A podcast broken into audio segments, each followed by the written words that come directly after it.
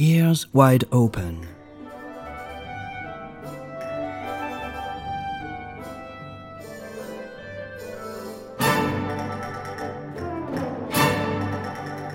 A new series of podcasts provided by Anima Eterna Brügge. Reenacting Schumann Part 2 An Authentic Romantic Style. In the previous episode, we followed Anima Eterna Brügge experimenting a new process of research and rehearsal in historical music early recording informed performance. That is, by carefully listening to and studying recordings of the beginning of 20th century from artists that were connected to the romantic era trying to reenact the authentic romantic playing style that was expected from the romantic composers. Today, with Kai Köpp and Midori Seiler, co-artistic directors of this project, we are diving deeper into the main elements of this style, trying to understand why those astonishing features that sounds to our ears of today like technical failures were the most important and essential part of the professional interpreter's heart. Let's ask first to Kai Köpp what were the most important characteristics of this romantic playing style?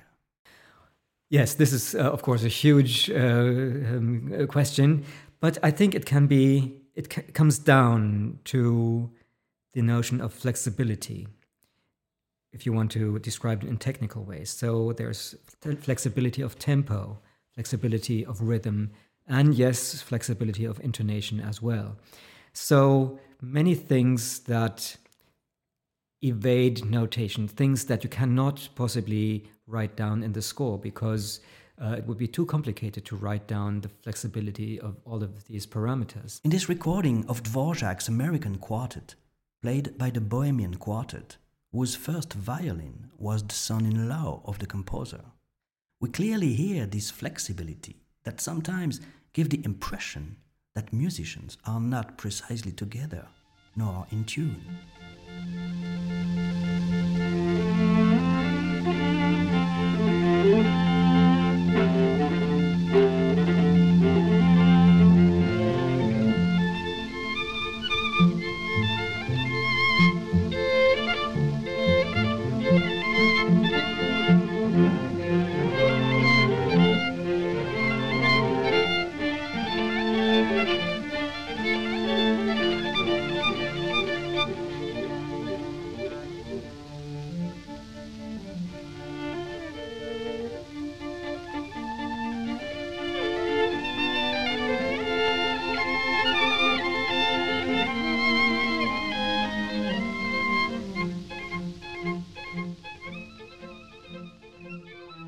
So the, the striking element is when you listen to these recordings that it sounds very different from what's notated in the score. So we have been asking the question, how do you get to this kind of result?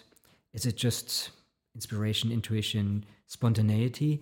And then we found out that musicians, professional musicians, were actually trained to deviate from the score, to do something that's um, more professional than just playing the score. And they even had some jargon words for that. They were trained to look at performance on two different levels. One level was called the correct performance, that was for amateurs and for beginners. And that was uh, a faithful translation of what's written in the score.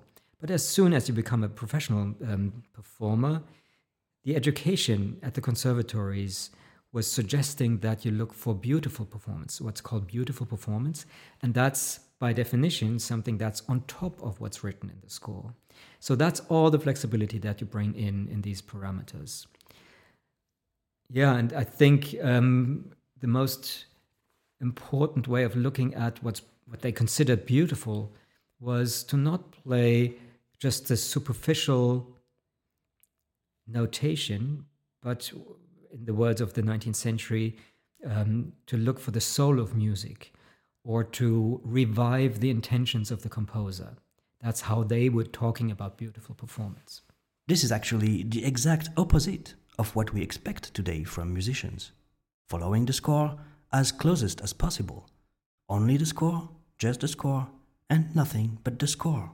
There is a researcher in Cambridge named uh, Nicholas Cook who was looking into performance styles of nowadays, who found um, a good term for what we're doing today in modern performance practices. He calls this the page to stage approach, so that you hear what's on the page. And this is pretty much the correct performance I was referring to earlier.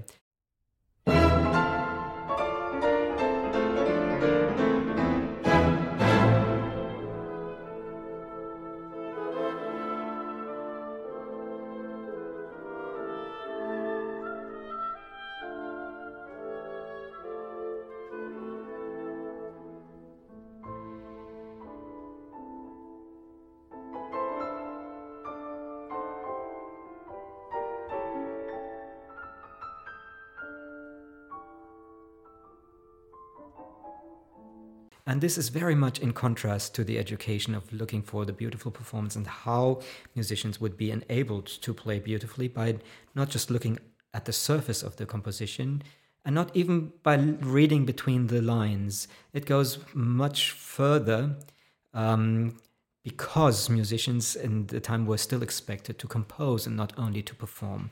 So they were naturally taking a perspective of a composer who would be able to change things radically.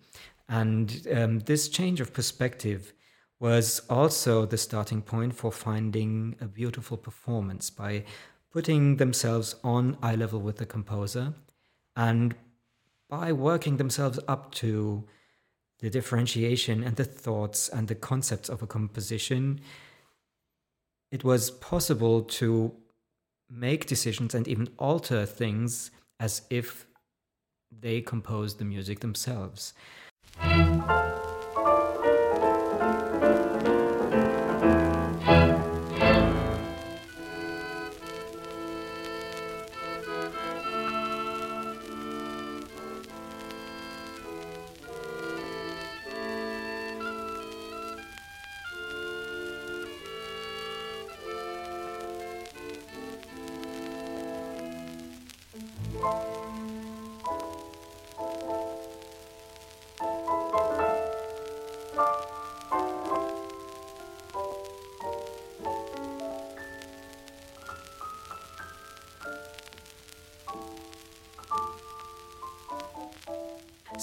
When you, for example, read instructions on how to compose music, and that was expected from every musician, it was part of the performance education up until the 1860s and 70s, maybe, um, when it, there was the divide between the only performers and only composers, people were expected to look at the music from the composer's perspective as um, as a standard kind of concept. So, what would the composer have changed if the character would be different? And therefore, one of the concepts for an educational professional musician was to look routinely at the character, the emotion, and the situation of a given score, because that was um, the trias of decisions that a composer needed to make. So, if you get into this habit of checking routinely character, emotion, and situation, every melody, every motive becomes characteristic because it will give answers to all three aspects. Like take Freude schöner Götterfunken, uh, the uh, chorus of the finale of the Ninth Symphony. This is a very idealistic text with um, a hymn setting.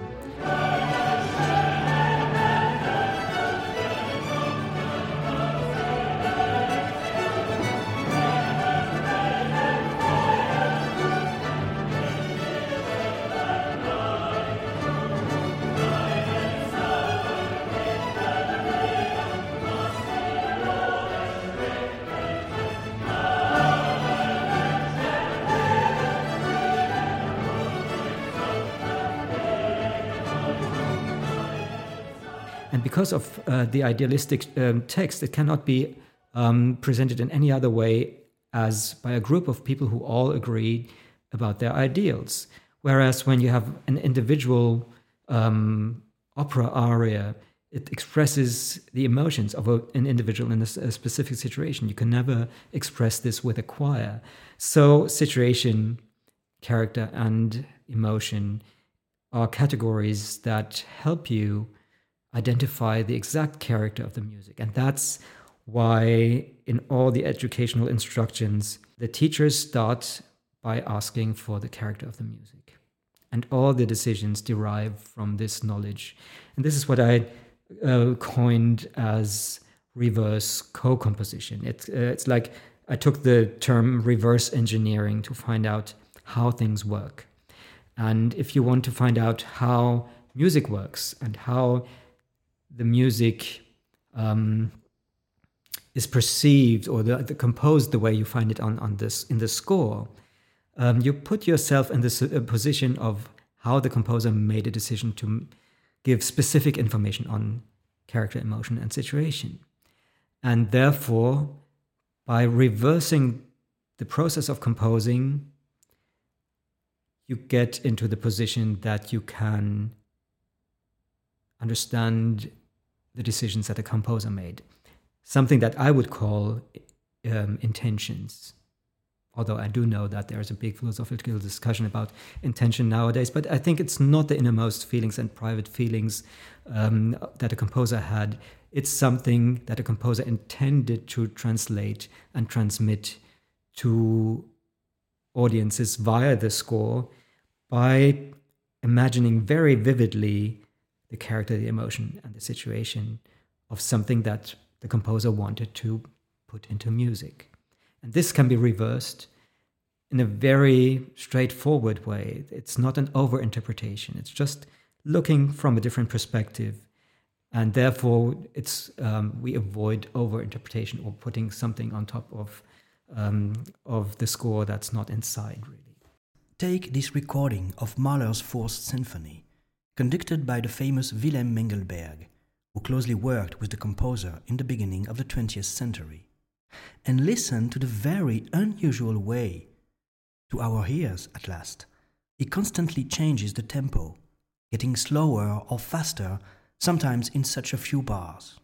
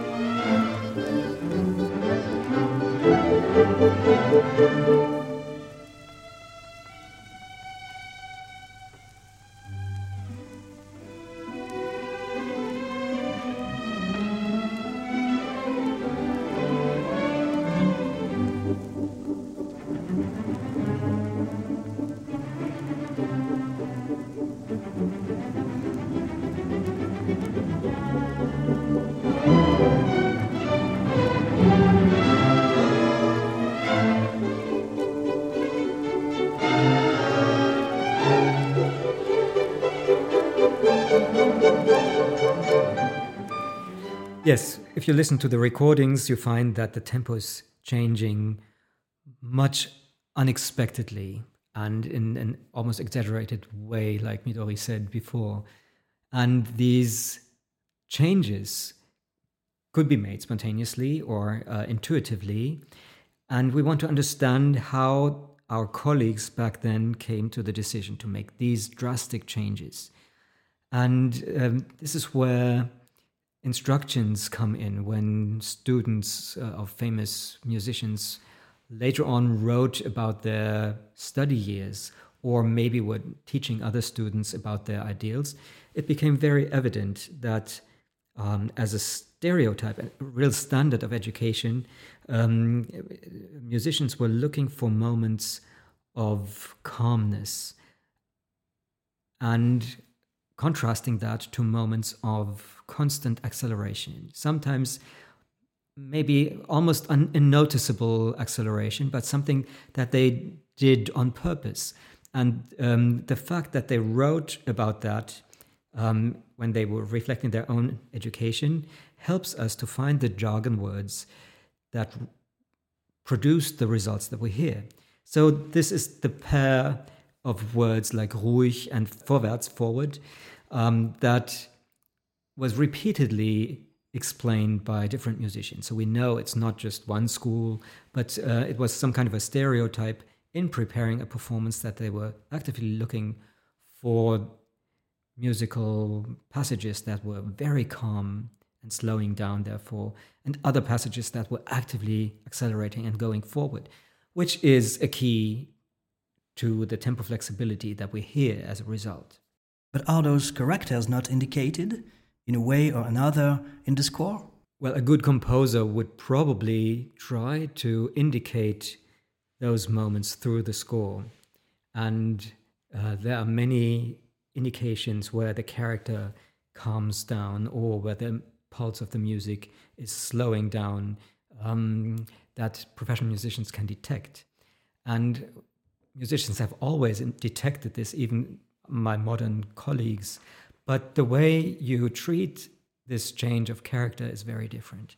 in modern education, I was always told in my chamber music classes, don't rush and um, be precisely together. And it took so much time to uh, maintain that or produce this kind of precision and this kind of steadiness that it came as a surprise to find out that the instructions in earlier times meant to not prevent the natu- natural desire to to go forward when the music is exciting or to uh, change the tempo really when the music is calming down.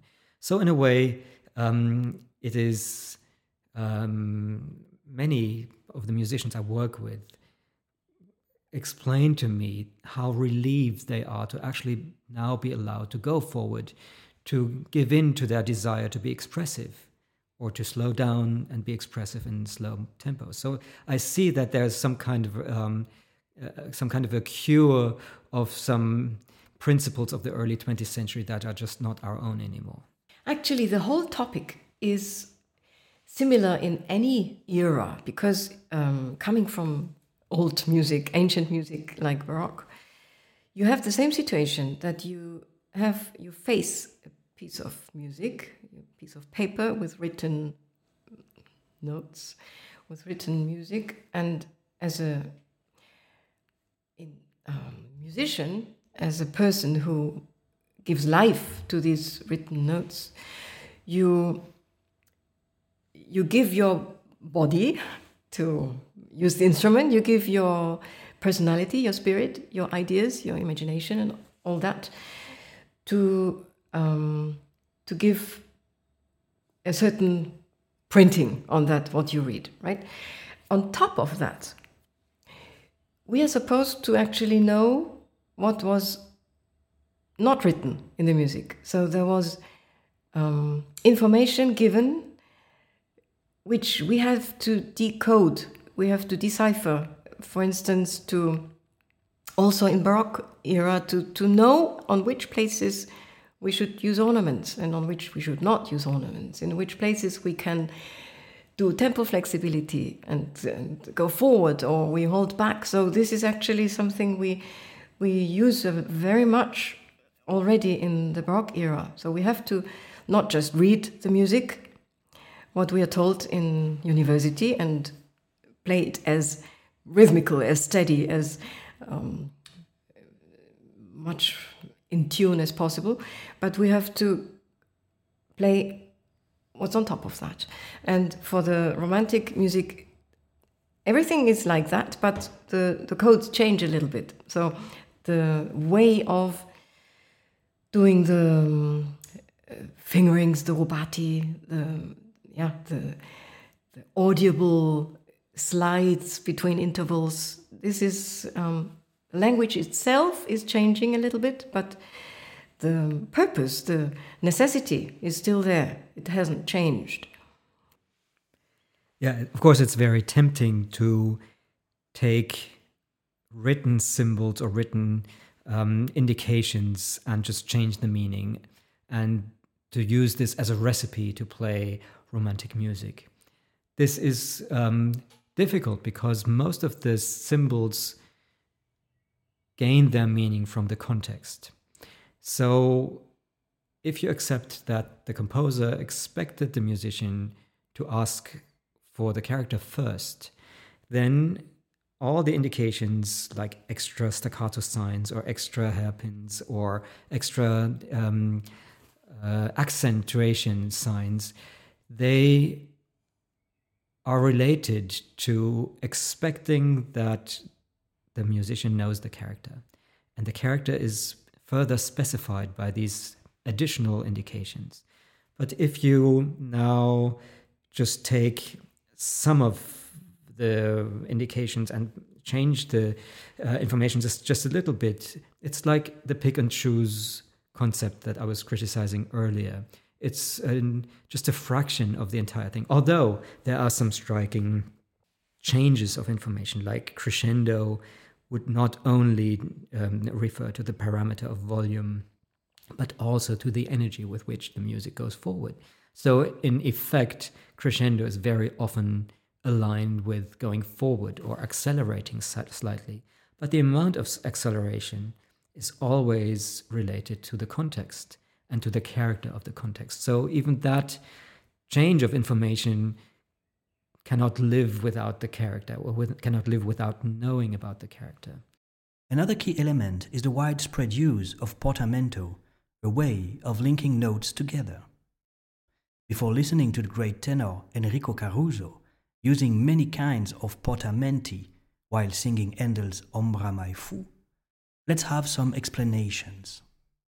Well, we all of us have um, certain portamento in everyday life for expressing um, disappointment, for instance. It's always, oh, so you go down with a with your voice, or or if you if you relax, also, ah, you have these you have these really um, specific sounds, and in vocal music where you connect sounds to words you would use them most naturally to connect um, an interval of relaxation in a word, um, which which has a meaning of relaxation, or the opposite to to emphasize uh, joy. You go up, and or or you you show some movement. So it's actually always um, attached to expression of why you put two notes after each other. Yes, so every time you produce an interval with two notes, there is a purpose. It might it might be like you get stuck with something. Yeah, this is a purpose. You play the same note a few times, or if you if you show your surprise, you you you you just um, fill the gap between two notes with emotion. Yes, so portamento di voce is a very old term for singing styles. And of course, over the centuries, it had been filled with many different meanings. But basically, it is a description of what the voice lips of everyone's voice does naturally. So it's something that every person somehow intuitively knows that if you have a change of pitch, that um, your voice lips cannot just change stepwise. There's something in between that uh, balances these two pitches. So um, this is something that has always been considered the characteristic of vocality, that the, the uh, pitches have something in between, some co- connection between um, the pitches, and um, to reach one note from another in a beautiful way was the task of a professional voice and was called portamento di, uh, di voce. Portamento di voce is the carrying of the sound. And then, uh, of course, if a singer is able to do that very beautifully. Uh, together with language, it can be done in many different ways. Portamento um, is like a whole world of expressivity. Um, so that um, instrumentalists were, of course, attracted to imitate beautiful singing. And they needed to somehow translate what they heard with the natural voice lips to their instruments. And string instruments, um, as well as trombones and um, other instruments, have the possibility to imitate the flexibility of the voice lips in a very close way. So they have developed over the centuries a lot of techniques that imitate just the physicality of the voice.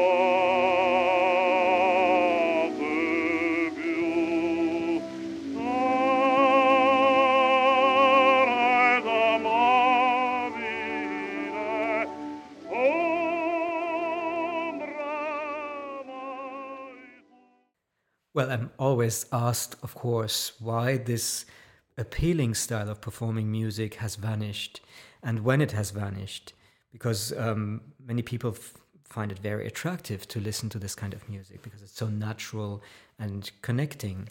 Um, and as a researcher, of course, I've been trying to find out where the change really happened.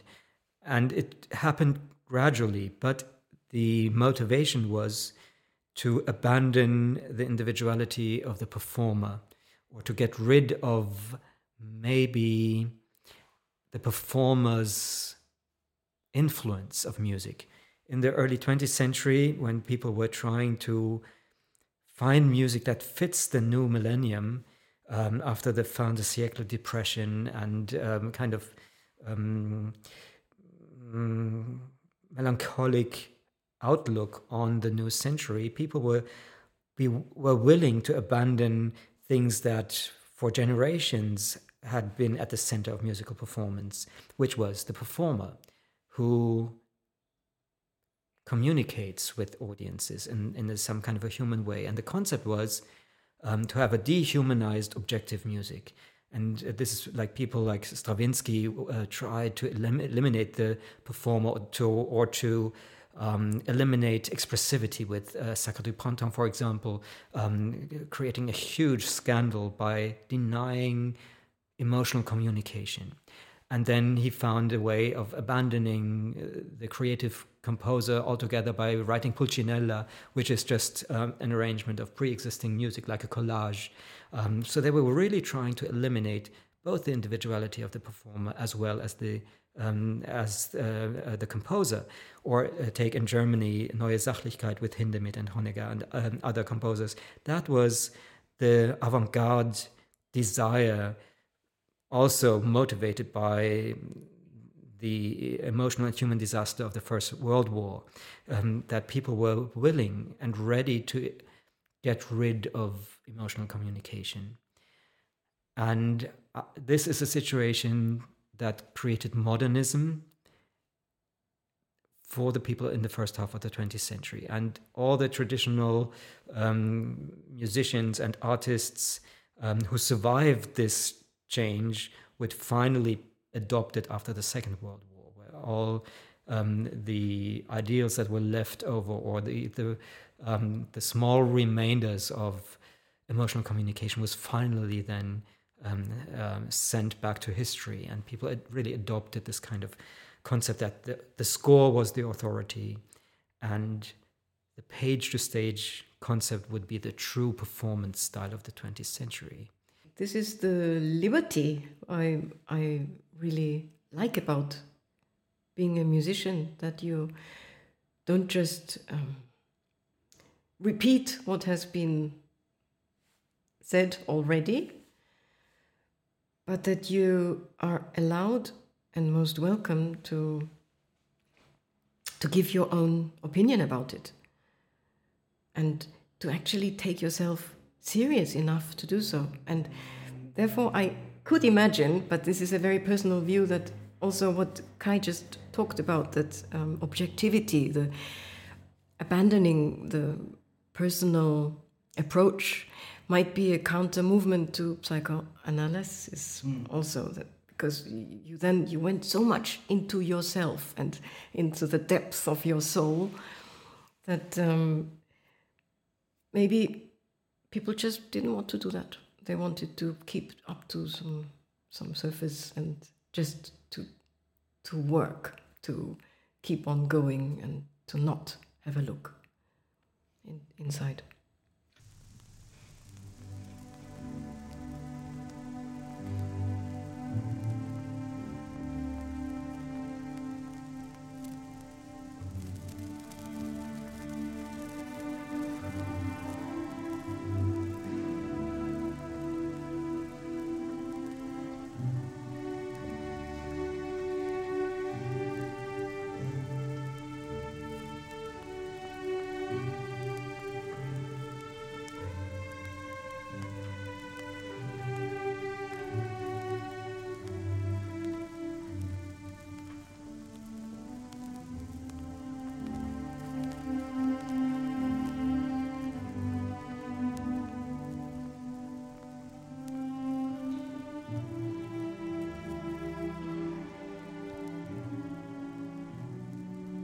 To be continued.